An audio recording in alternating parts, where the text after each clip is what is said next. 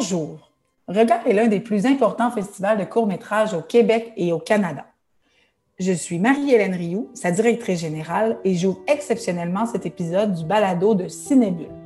Pour le 25e anniversaire de Regard et dans le cadre du marché du cours destiné aux professionnels, je suis très heureuse d'associer notre organisation à l'équipe de Cinébule pour la production de 12 épisodes hors série de ce balado qui donne la parole à des cinéastes marquants de l'édition 2021 du festival. Ces entretiens ont été menés par des membres de la rédaction de Cinébule. Bonne écoute! Bonjour à tous et à toutes, ici Charles-Henri Ramon au micro de cet épisode hors série du balado de Cinébule consacré au film Les Grandes Claques. Pour nous parler de ce très touchant film, j'ai en ma compagnie la cinéaste Annie Saint-Pierre. Bonjour Annie, merci d'être des nôtres. Bonjour Charles-Henri, ça me fait vraiment plaisir. Euh, les cinéphiles te connaissent, Annie, euh, parce que tu as euh, évidemment fait des, courts-métrages, des, films de, de, documentaires. Tu es aussi à la barre de la production des deux derniers films de Denis Côté. Oui. Et ceux qui, ceux qui, tu as joué aussi dans le dans le XXe siècle de Matthew Oui, dans le film de Matthew. Et tu avais joué aussi dans Minarski, je crois. Oui. Oui. Et euh, il y a quelque chose dans ta filmographie que je voudrais vraiment inciter nos, nos, auditeurs à aller voir. C'est ton court métrage Jean-Marc Vallée, ta capsule de, de, de, 4 minutes de Jean-Marc Vallée, qui est absolument désopilante et dans laquelle on apprend que le cinéaste de Café de Flore ne tourne qu'en petite équipe et se trouve être un très grand adepte du taoïsme. ouais. ça c'était pas euh, c'était ma première fiction, c'est pas très documentaire ça. Mais oui, c'est un, court métrage euh, que j'ai réalisé pour les prix du gouverneur général. Oui, et, c'était c'était une très très belle façon de rendre hommage, je trouve très original de, de, rendre hommage à, à, notre cinéaste euh, québécois. Alors, oui, ben, il nous donne carte blanche, fait que faut en profiter. Hein. Ben oui. Avec les grandes claques, tu nous replonges en plein cœur des années 80 dans les parties de Noël passées en famille, où ça sent bon le sucre à la crème de ma tante Lisette, le chant chrétien joué au synthétiseur. Pour un peu, on imaginerait presque dans un coin d'une pièce de une télé qui joue la, vieille, la veillée canadienne mais Les Grandes Claques, c'est aussi le récit d'une soirée plutôt amère pour Denis, un père séparé qui est venu chercher ses deux jeunes enfants chez son ex-belle-famille afin qu'ils puissent passer le réveillon chez lui. Dans sa version internationale, Annie, le film, il s'appelle Comme ceux que je connaissais. Si je traduis le titre international. Alors, comme ceux que je connaissais, j'avais envie, en préambule, de t'entendre parler du côté autobiographique du film. Ah ouais, c'est une belle façon de, de me renvoyer la balle. Euh, oui, ben c'est, euh, j'appellerais ça de l'autofiction plus que de l'autobiographie. Disons que euh, c'est toujours bon de se libérer de ses propres souvenirs. Puis je pense que c'est aussi l'intérêt de faire du cinéma, en tout cas pour moi. Il y a quelque chose de semblable entre euh, le cinéma et la mémoire, euh, j'ai l'impression qu'on peut. Le cinéma, c'est cet art-là de l'ellipse, puis d'aller aux choses importantes, puis d'aller vraiment à l'émotion, à l'image marquante. Euh, puis j'ai l'impression que la mémoire fonctionne de la même façon. Il y a beaucoup de choses qui s'effacent ou qui s'étiolent ou qui se transforment dans nos souvenirs au fur et à mesure qu'on les revisite, mais il y a des points marquants, disons, qui, qui restent incrustés, euh, qu'on essaye de, d'effacer à grands coups de psychologue, là, mais c'est pas toujours, euh, ça marche pas toujours. Mais pour ça, il reste les films. mais, non, c'était pas, euh, c'était pas, disons, une thérapie personnelle de faire ce film-là, mais plus beaucoup de beaucoup de, petits défis euh, qui se traduisaient dans cette situation-là, c'est-à-dire réussir à, faire un court métrage à deux voix, euh, réussir à faire un coming of age qui serait plus précoce, mais tout en étant touchant, filmer des enfants en, les regardant pas. Euh, avec un regard d'adulte, disons, là, en les rendant pas cute et aussi revisiter l'époque de l'âge d'or des, formules douteuses de, de garde partagée, je dirais. Alors, euh, ouais, c'était un peu tout ça. Et pas juste un souvenir euh, personnel euh, qui m'a fait écrire les grandes claques. Mais d'ailleurs, on a plus l'impression d'être. Euh, je, trouve que c'est un film qui est très euh, euh, très universel. Hein, on, on, se reconnaît tous à peu près là-dedans, et on, a plus l'impression d'être dans un rêve que dans un souvenir. Mm-hmm. ben, merci. je pense que c'est ce que j'avais envie. j'ai l'impression que ça, bon, mon, mon, intérêt s'affine de plus en plus avec les années, là, parce que je, bon, des fois, on peut dire euh, les courts-métrages, c'est les films de la relève, mais moi, je fais plus partie de la vieille relève maintenant. ça fait quand même un bout de temps que, que je fais des films, mais oui, je, je mon intérêt dans la fiction, c'est vraiment de, de prendre les micro-moments qui ont des méta-effets euh, dans notre vie. Donc, quelque chose qui reste euh, vraiment imprégné fortement, mais, mais qu'on n'a pas à raconter avec le plus grand réalisme du monde. Autant je, peux apprécier les films qu'ils font que, bon, moi, c'est peut-être pas tout à fait mon intérêt. J'ai fait assez de documentaires pour vouloir sortir un peu de juste, euh, juste les faits, pouvoir plonger dans, dans l'émotion ou dans quelque chose qui est plus sensoriel, disons. Ouais. Euh, le, le, film repose en grande partie sur une euh, sur une atmosphère surannée qu'on retrouve dans l'esthétique évidemment, euh, sur une sensation de nostalgie. Est-ce que est-ce que tu es nostalgique de cette époque-là? Non, pas de cette époque-là. Peut-être je suis juste nostalgique comme en général, mais mais l'idée d'être dans cette époque-là allait vraiment avec euh, une, raison claire là, qui se justifie par j'ai pas l'impression que les parents euh, ont des démarches aussi poches dans la garde des enfants maintenant.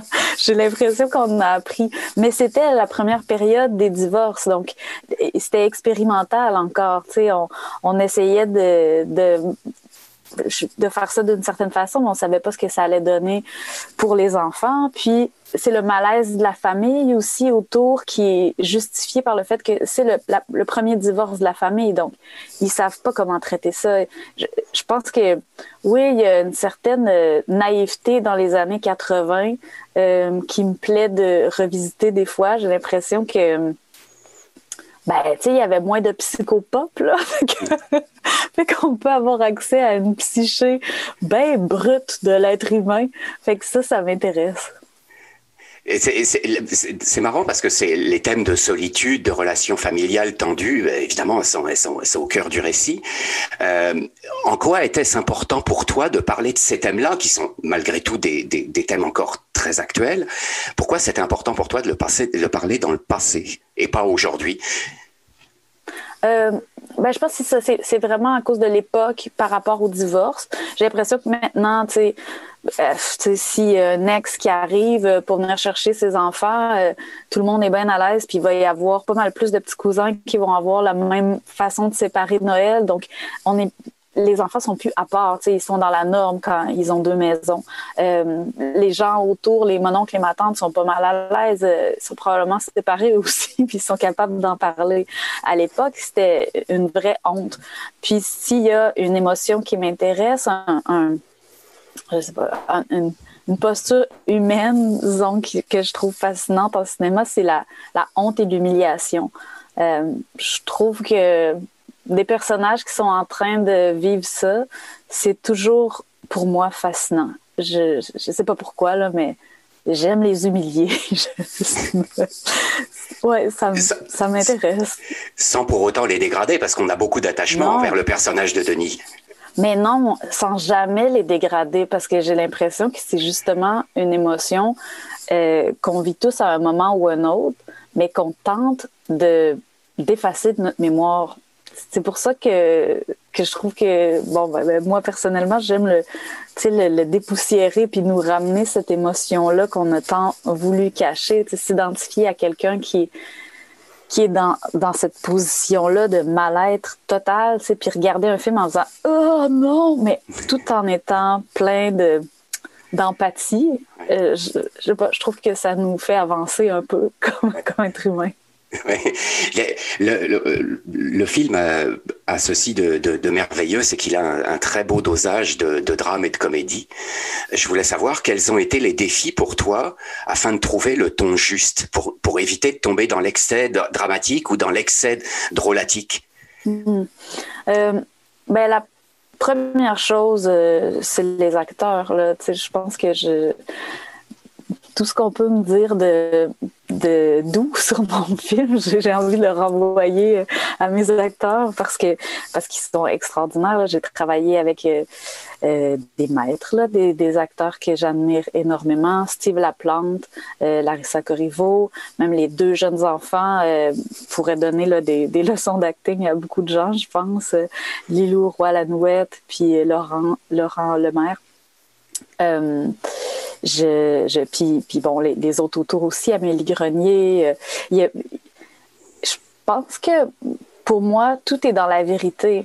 Eux jouaient euh, la trame que je leur proposais avec le plus de vérité possible. C'est ça que je leur avais demandé, ni de jouer la comédie, ni de jouer le drame, d'être vraiment dans le moment euh, que, que leur personnage a à vivre avec euh, tout un bagage euh, émotif possible, mais dans la retenue aussi qui exige une fête de groupe. c'est ça qui est intéressant, c'est qu'on n'est pas dans un huis clos où, où tout peut sortir en dialogue, puis où ce qu'on nomme, comment on se sent. Puis non, non, tu sais, on est dans une, un un événement festif et donc d'avoir ce contraste-là entre des émotions, oui, dramatiques, mais qui doivent être retenues à cause du contexte festif.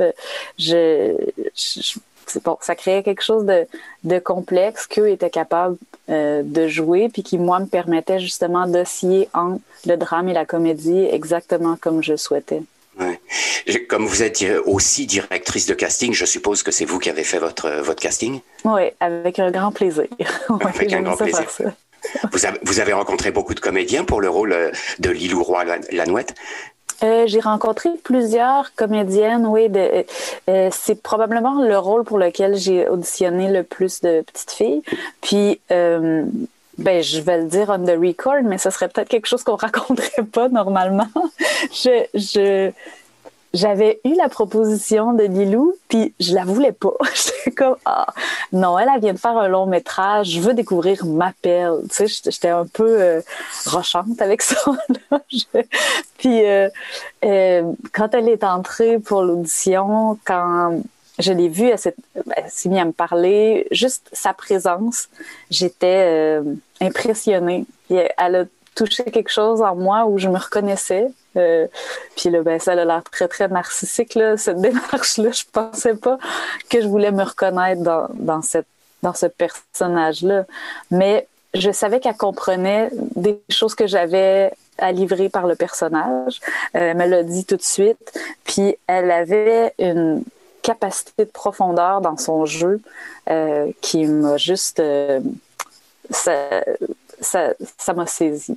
Euh, je l'ai vu en callback avec deux autres petites filles, puis euh, ben c'était elle. Je pouvais pas. Tant pis. Marie-Lou Wolfe avait découvert ma perle avant moi, j'avais juste à, arrêter de vouloir faire ma smat. La, direction d'acteur a ici une, importance euh, phénoménale. Comment est-ce que vous avez travaillé sur le plateau, les répétitions? Comment ça s'est passé?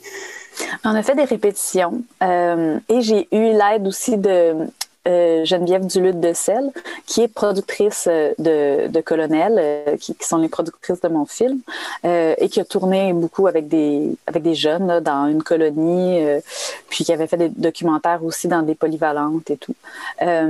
puis bon ben c'est ça, on est on est en court métrage, hein, on a les ressources qu'on peut avoir. Puis je, bon on, on je sais plus trop ce qui est arrivé. On avait demandé à quelques coachs, en tout cas, ça se pouvait pas trop avec l'horaire, le budget qu'on avait.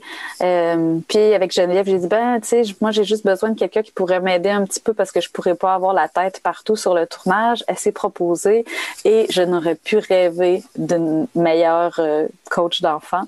En fait, on, pendant les répètes, on, se partageait pas mal de travail. Moi, j'établissais des intentions puis une façon de vivre les scènes. Euh, puis elle, elle leur rappelait, une fois qu'on était sur le plateau, elle les gardait dans une certaine énergie pour que quand ils arrivent puis ils tournent la scène, euh, ils soient pas euh, fatigués ou euh, on les a bourrés de sucre aussi, là. Je veux dire, il s'agissait de reproduire Noël. On n'était pas limité par, par euh, je sais d'autres conventions là, que, sur d'autres plateaux il y a, comme faire attention aux muffins pour les enfants. On leur en a donné du sucre à crème. Puis, euh, puis ben, sinon, mon, choix était vraiment de partir avec deux acteurs euh, qui ont de l'expérience, qui sont forts, Laurent et Lilou, mais de les faire jouer avec deux enfants qui ont jamais joué, euh, qui savent pas c'est quoi un plateau de tournage, puis qui vont être vraiment dans un naturel. Euh, et, euh, et, et c'est ça. J'ai choisi deux autres enfants qui qui avaient avec eux une comment dire, qui échangeaient avec eux sans être en train de travailler, qui jouaient vraiment, qui étaient comme juste qui étaient tout simplement. Mm. Puis euh, ça l'a donné euh, ce qu'on peut voir dans le film.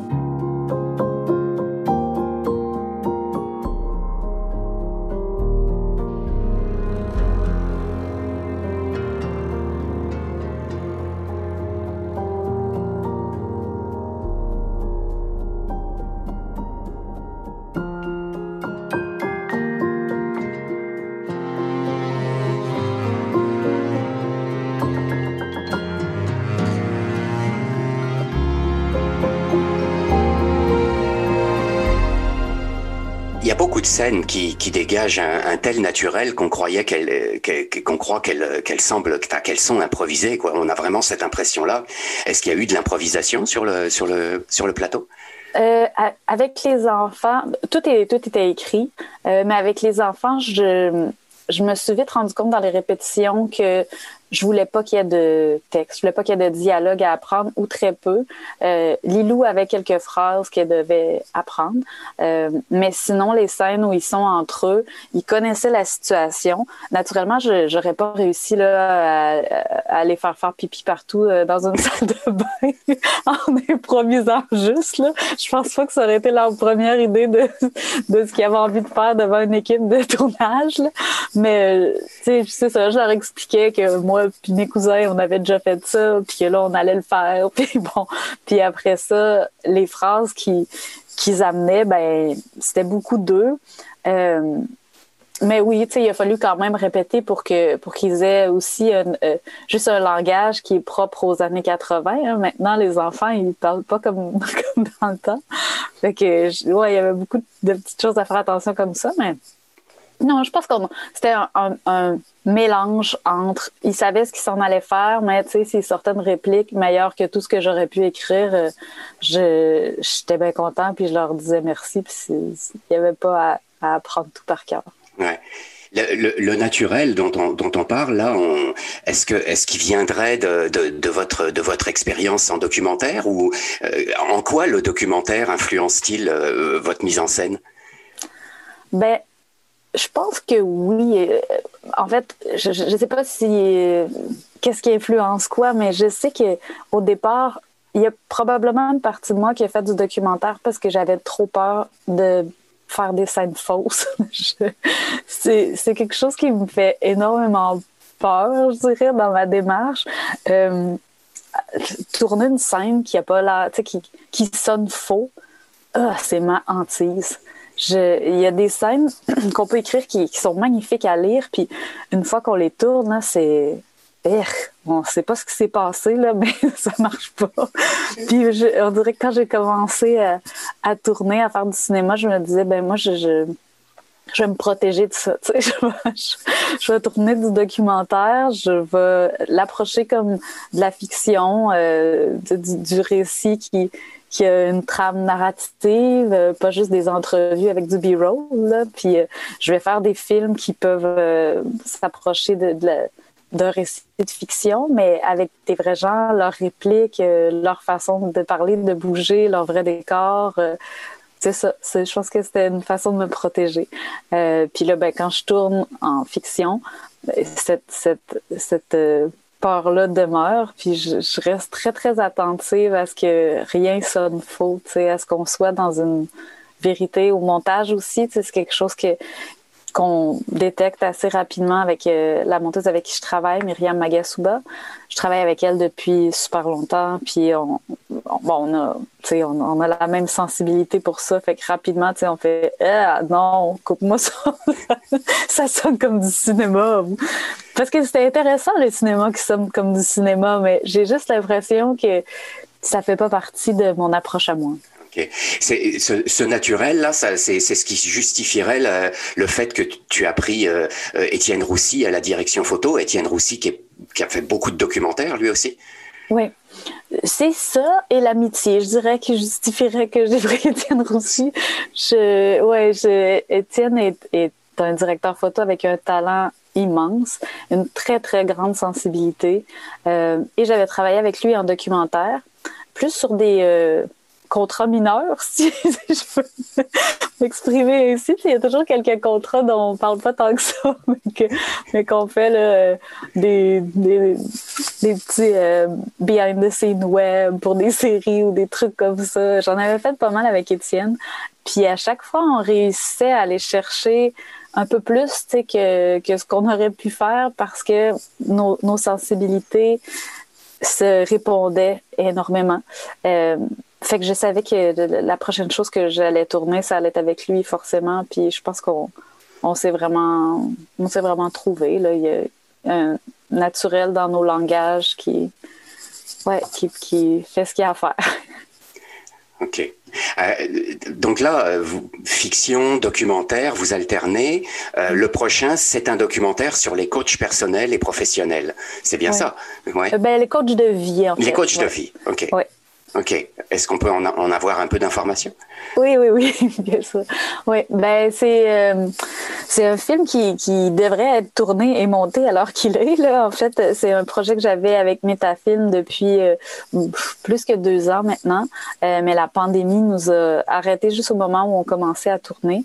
et c'est c'est un film qui est un film d'observation, euh, des tableaux principalement, avec plusieurs coachs de vie euh, dans des milieux différents euh, qui ont des pas mal toutes la même approche, l'approche de la PNL, la programmation neurolinguistique, qui moi me fascine, qui est assez à la mode en ce moment, qui est de reprogrammer notre cerveau par la parole, par ce qu'on dit, par la façon dont on s'exprime, et d'amener à soi les choses qu'on veut, là, le, la vie qu'on veut, la rêver la nommer et pouf, tout ça apparaît.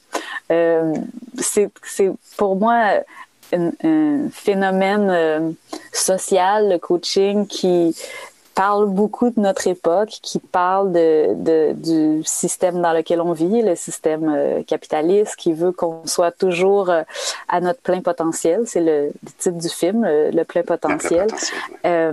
et qui entrevoit, disons, le euh, l'évolution humaine comme quelque chose qui devrait être dans la performance. Bon, après, moi, ce que j'aime bien dans l'approche que, j'ai décidé de prendre, c'est que je suis pas en train de faire un pamphlet où euh, il n'y a pas d'entrevue, c'est vraiment juste de l'observation et c'est à chacun à regarder euh, ce portrait-là de notre société et se faire son, propre avis. Mais oui, c'est des c'est des gens qui, euh, qui vont en coaching pour devenir meilleurs dans un domaine ou un autre, euh, souvent devenir le ou la meilleure dans un domaine ou un autre. Et ça se passe aussi bien au Québec qu'à l'international. Euh, il y a des coachs sportifs, il y a des coachs de de détente, il y a des coachs de amoureux, il y a des coachs euh, de sexualité même.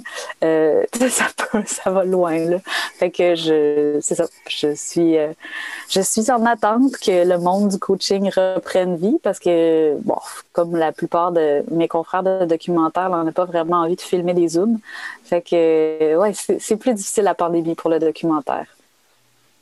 En, effet. Donc là, on peut imaginer que ça soit, ça soit tourné cette année, l'année prochaine? Mais euh, même si là, les, conditions euh, euh, d'hygiène, conditions d'hygiène, on ne dit pas ça, les mesures sanitaires, en tout cas, la vie là, nous permettrait de tourner, mais c'est vraiment le fait que le milieu du coaching euh, s'est beaucoup transféré en Zoom et, maintenant beaucoup euh, dans le virtuel. Euh, donc, ça, me force à réécrire beaucoup de choses et à attendre encore aussi que les événements de coaching recommencent. Il y a beaucoup de coaching de groupe et puis là, ben, c'est pas possible en ce moment. Donc, ouais, faut que j'attende, faut que je sois patiente pour celui-là. Il faut qu'on attende d'avoir retrouvé une certaine hygiène sociale. Exactement. ouais. ouais. Puis on peut dire que je tombe pas mal moins vite que Denis aussi. oui. En effet. Bon, ben écoute, euh, merci beaucoup Annie. Euh, ça, ça, ça, fait le tour de notre, euh, de notre entrevue. Donc on se, on se, souhaite une belle tournée des festivals et puis on a hâte de voir le plein potentiel dans, les, dans, les, dans les mois qui viennent. Donc merci, beaucoup. Merci, merci. Charles-Henri. Donc c'était Charles-Henri Ramon au micro du balado de Cinébule. À bientôt. C'est ainsi que se termine cet épisode spécial du balado de Cinébule. En plus de leur présentation à regard au Saguenay du 7 au 13 juin, les films abordés dans ces hors-séries seront proposés du 14 au 27 juin sur la plateforme Regard en ligne. Au coût de 30 le passeport donnera accès à l'ensemble de la programmation de la 25e édition du festival, soit plus de 150 courts-métrages. Merci à l'équipe de Regard pour ce partenariat qui nous aura permis de faire entendre 12 cinéastes très talentueux. Et merci aux collègues de la rédaction qui ont réalisé ces entretiens. La revue Cinébule est publiée par l'Association des cinémas parallèles du Québec et est soutenue par les Conseils des arts du Canada, du Québec et de Montréal. Thème musical de ce balado, Georges Dimitrov.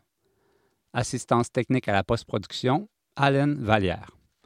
J'ai coordonné et réalisé cet épisode. Mon nom est Éric Perron. Je vous remercie d'avoir été à l'écoute. Bon cinéma.